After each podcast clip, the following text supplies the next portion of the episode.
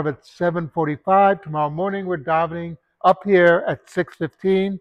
Get ready, it's going to be a long davening. It's Asara B'Tammuz. Now for a quick Devar Torah to tie this week's Parsha into Asara B'Tammuz.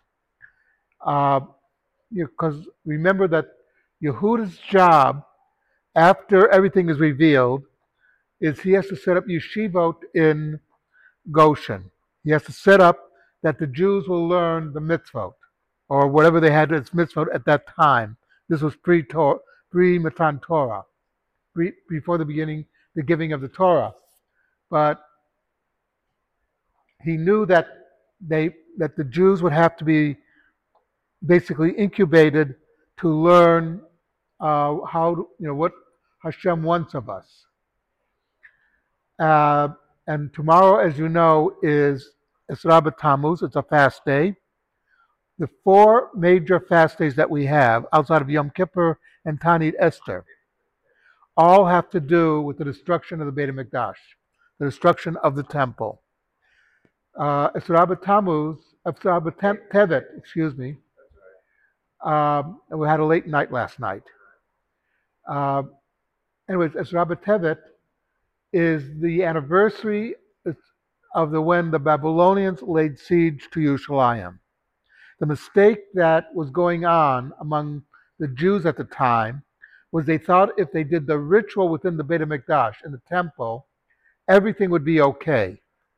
They didn't understand something, that you can do all the ritual you want, but if your behavior is not proper, if you are committing crimes and sins, then Hashem says, you know what, you don't deserve that. You don't deserve the Beit HaMikdash.